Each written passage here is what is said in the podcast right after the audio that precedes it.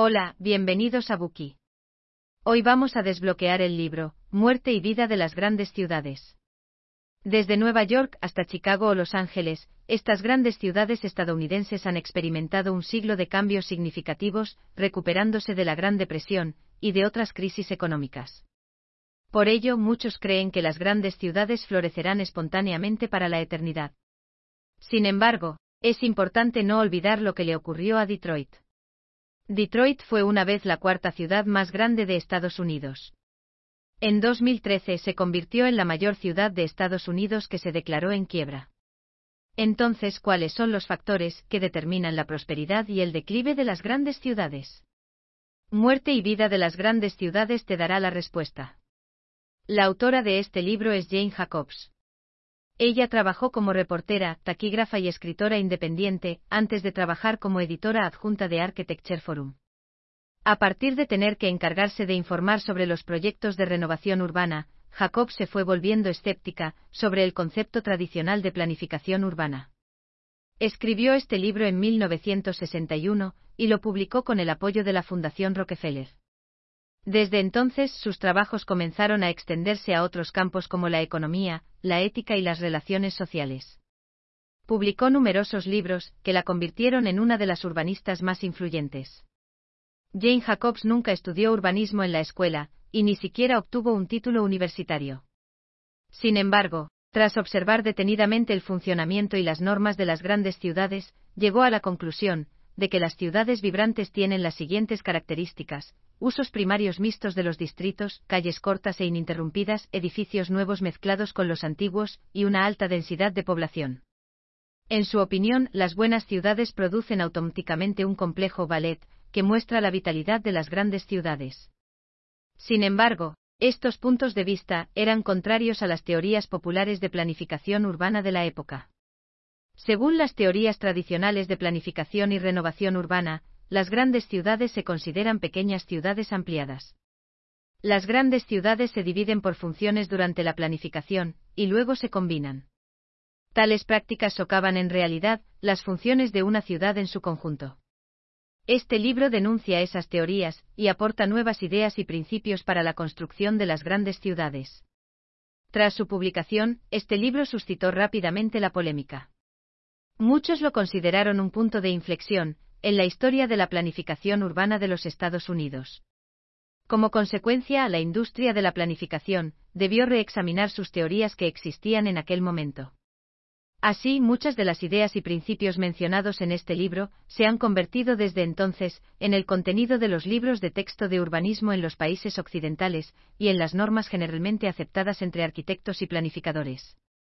Esto ha afectado a la dirección del desarrollo de la planificación urbana en Estados Unidos e incluso en el mundo. En este Bookey extraeremos los puntos clave de este libro a través de las siguientes tres partes. Primera parte: las características y la diversidad de las grandes ciudades. Segunda parte: las fuerzas de decadencia y renovación. Tercera parte: tácticas para revitalizar las grandes ciudades. Primera parte: las características y la diversidad de las grandes ciudades. En la primera parte, exploraremos el uso de las aceras, los jardines de los barrios y los vecindarios de las ciudades. Jacob explicó por qué las grandes ciudades son entidades de usos mixtos y por qué la diversidad es la característica natural más importante de las grandes ciudades. En primer lugar, conozcamos el uso de las aceras. Además de su función básica de ser un espacio de paso, las aceras ofrecen funciones de mantenimiento de la seguridad, contacto social y asimilación de los niños a las normas sociales. A diferencia de los residentes de pueblos pequeños o suburbios, las personas que viven en las grandes ciudades ven a numerosos extraños cada día. Una persona debe sentirse segura cuando camina por la calle entre extraños, teniendo la confianza de que estos desconocidos no suponen una amenaza para su vida. Sentirse seguro debe ser una característica básica de una ciudad bien planificada. Mantener la seguridad de la ciudad es la tarea fundamental de las calles y aceras de la misma. Sin embargo, cuando se habla de mantener la seguridad en un espacio urbano, la mayoría de la gente cree que esa es una tarea de la policía. Sin embargo, una red de vigilancia pública es en realidad más eficaz. Esta red se establece proporcionando suficientes lugares públicos, como locales comerciales, plazas, tiendas y restaurantes, que estén abiertos por la noche. Dichos lugares deben estar dispuestos junto a las aceras, dando a la gente una razón para caminar por allí. No importa si es de día o de noche, la gente va y viene por la calle. Así, los residentes se convierten también en vigilantes de las calles, en las que viven y por las que pasan. Si alguien comete un delito en una calle tan pública, corre un gran riesgo de quedar expuesto. En consecuencia, es menos probable que la violencia se produzca en las calles, en las que los comerciantes y propietarios de pequeños negocios son firmes defensores de la paz y el orden. Son, pues, vigilantes de la calle y guardianes de la acera. En una ocasión, Jacobs presenció un incidente espeluznante en la calle.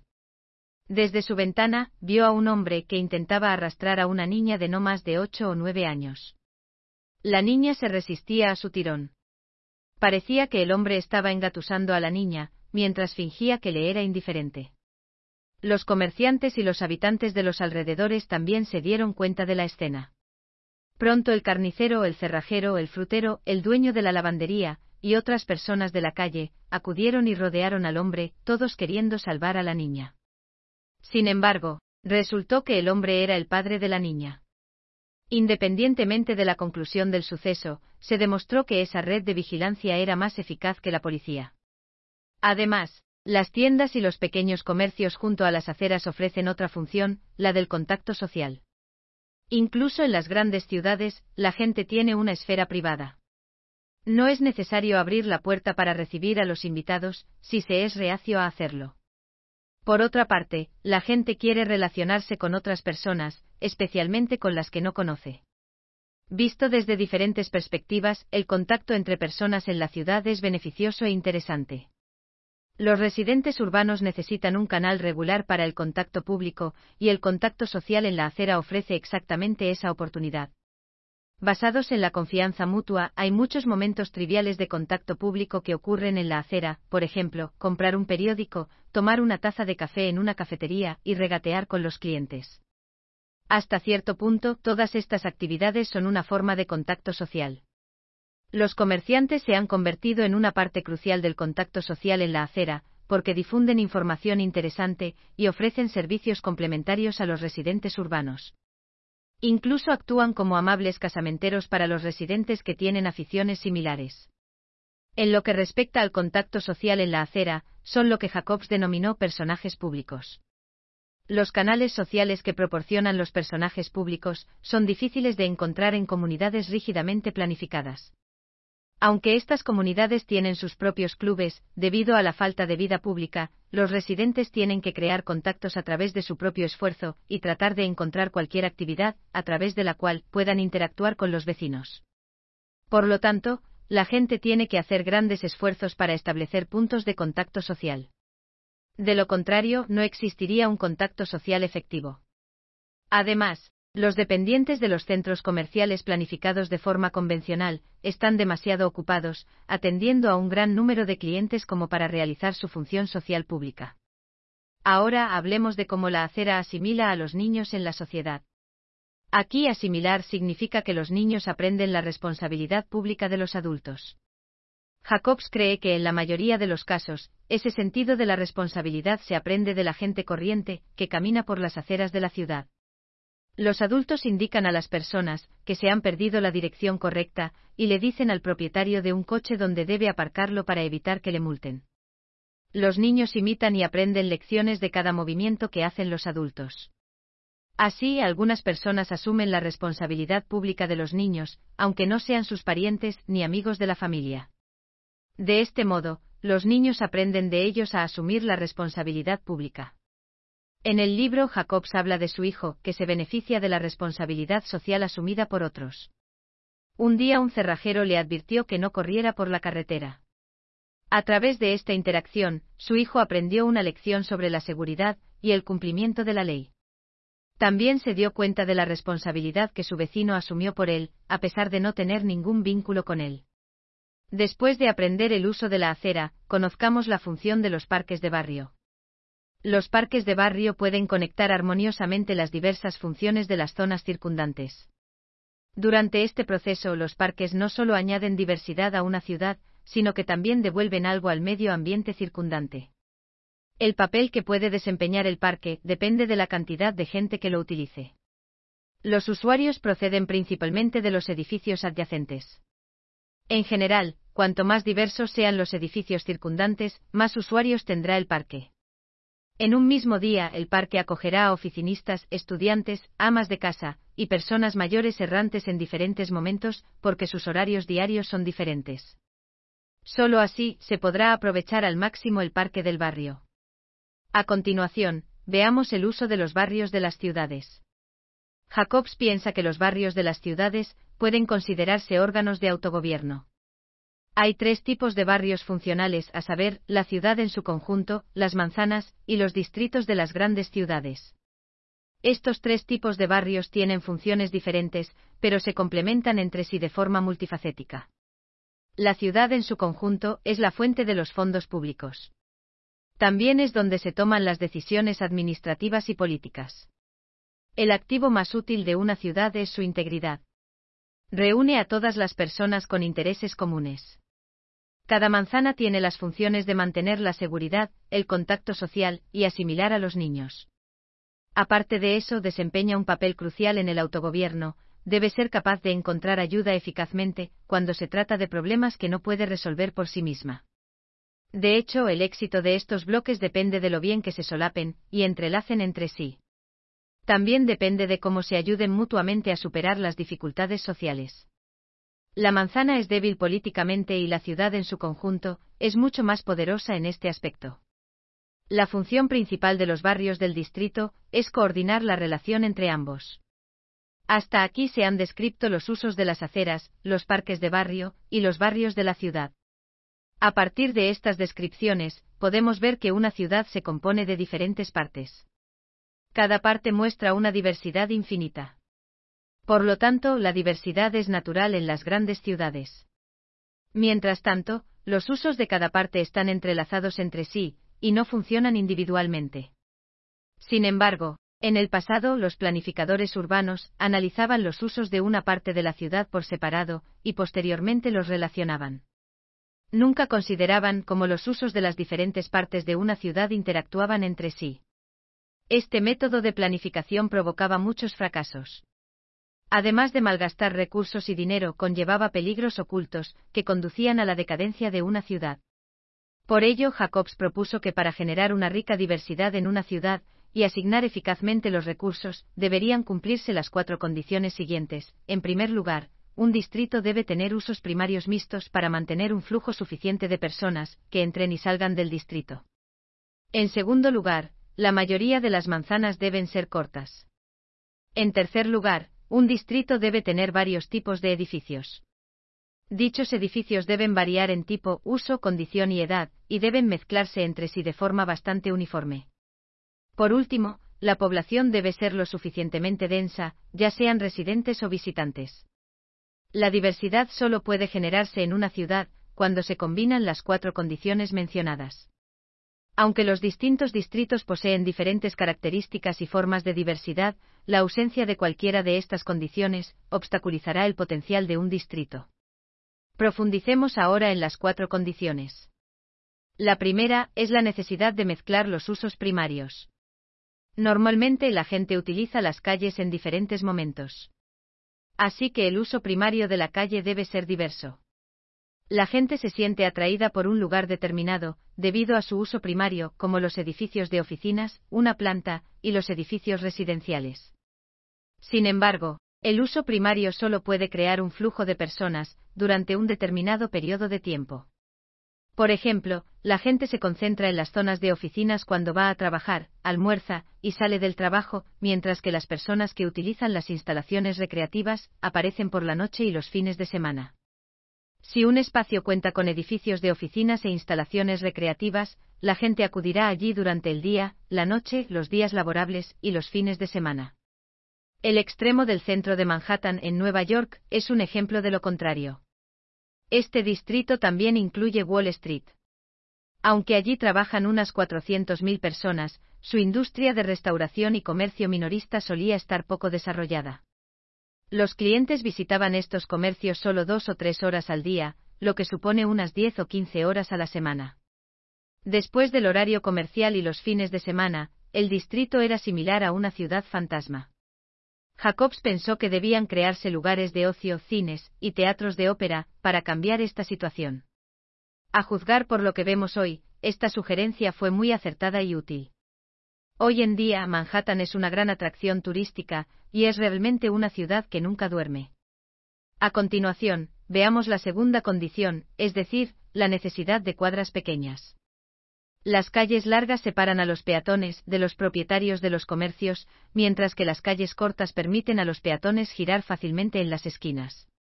Las calles cortas no solo proporcionan comodidad y libertad a los peatones, sino que también pueden contribuir a aumentar el número de comercios. Si una calle es demasiado larga, se puede construir una calle adicional que la atraviese. Así, la calle larga será menos aburrida. Por ejemplo, en Nueva York, el Rockefeller Center es un edificio emblemático. Ocupa tres largas manzanas de este a oeste entre la Quinta y la Sexta Avenida. Sin embargo, se construyó una nueva calle norte-sur dentro del Rockefeller Center.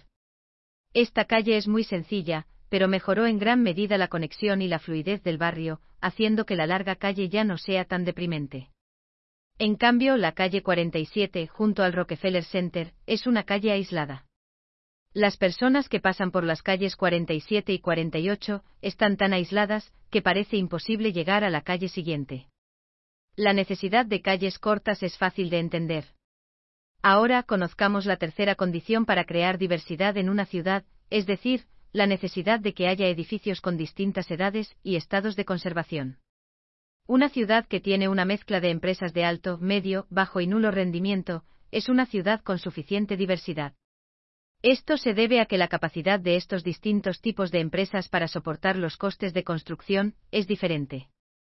Normalmente el coste de los edificios nuevos es más elevado. Por lo tanto, se necesitan varios tipos de edificios para satisfacer la demanda de los distintos tipos de empresas. Un distrito en el que los edificios nuevos se mezclan con los antiguos ofrece oportunidades a diferentes personas y empresas. Personas con diferentes preferencias y empresas con diferentes objetivos pueden existir y desarrollarse en el mismo terreno. Por supuesto, los edificios antiguos tienen inevitablemente sus propias desventajas, que vienen con su proceso de envejecimiento. Sin embargo, eso no significa que con el tiempo un distrito con edificios antiguos se convierta definitivamente en un lugar ruinoso y pobre. Si un distrito se está deteriorando, se debe más bien a que las empresas de éxito no realizan suficientes inversiones en él, lo que hace que no se reconstruyan y renueven los edificios del mismo. Por último, veamos la cuarta condición para la diversidad de la ciudad, la necesidad de densidad. Según la teoría de planificación convencional, los edificios de alta densidad se consideran la causa de diversos problemas y fracasos. En varios documentos de planificación urbana, solo se identifican los barrios marginales, abarrotados con zonas residenciales de alta densidad. Sin embargo, a través de sus observaciones, Jacobs descubrió que muchos distritos exitosos también tienen una alta densidad de viviendas. Hay al menos cien unidades residenciales por acre de terreno. Entre estos distritos se encuentran Telegraph Hill, en las calles de North Beach de San Francisco, Rittenhouse Square en Filadelfia, Brooklyn Heights en Nueva York, North End en Boston, así como Greenwich Village, donde vive Jacobs. Por el contrario, muchos barrios marginales son zonas residenciales de baja densidad, que tienen un aspecto lúgubre. Entre estos barrios marginales se encuentran los de Oakland, Cleveland, Detroit y el East Bronx de Nueva York. Una población numerosa es la fuente de vitalidad de una ciudad, ya que activan la diversidad de la vida de la ciudad. Sin embargo, eso no significa que una población suficiente pueda por sí sola generar diversidad. La población debe combinarse con las tres condiciones antes mencionadas, a saber, usos primarios mixtos, calles cortas y edificios de distintas edades. Las cuatro condiciones son necesarias para activar la vitalidad de un distrito urbano. Eso fue todo para la primera parte. Hagamos un resumen rápido. A través de la descripción anterior, hemos comprendido el uso de las aceras, los parques de barrio y los barrios de la ciudad. También hemos aprendido que la diversidad es una característica importante de las grandes ciudades.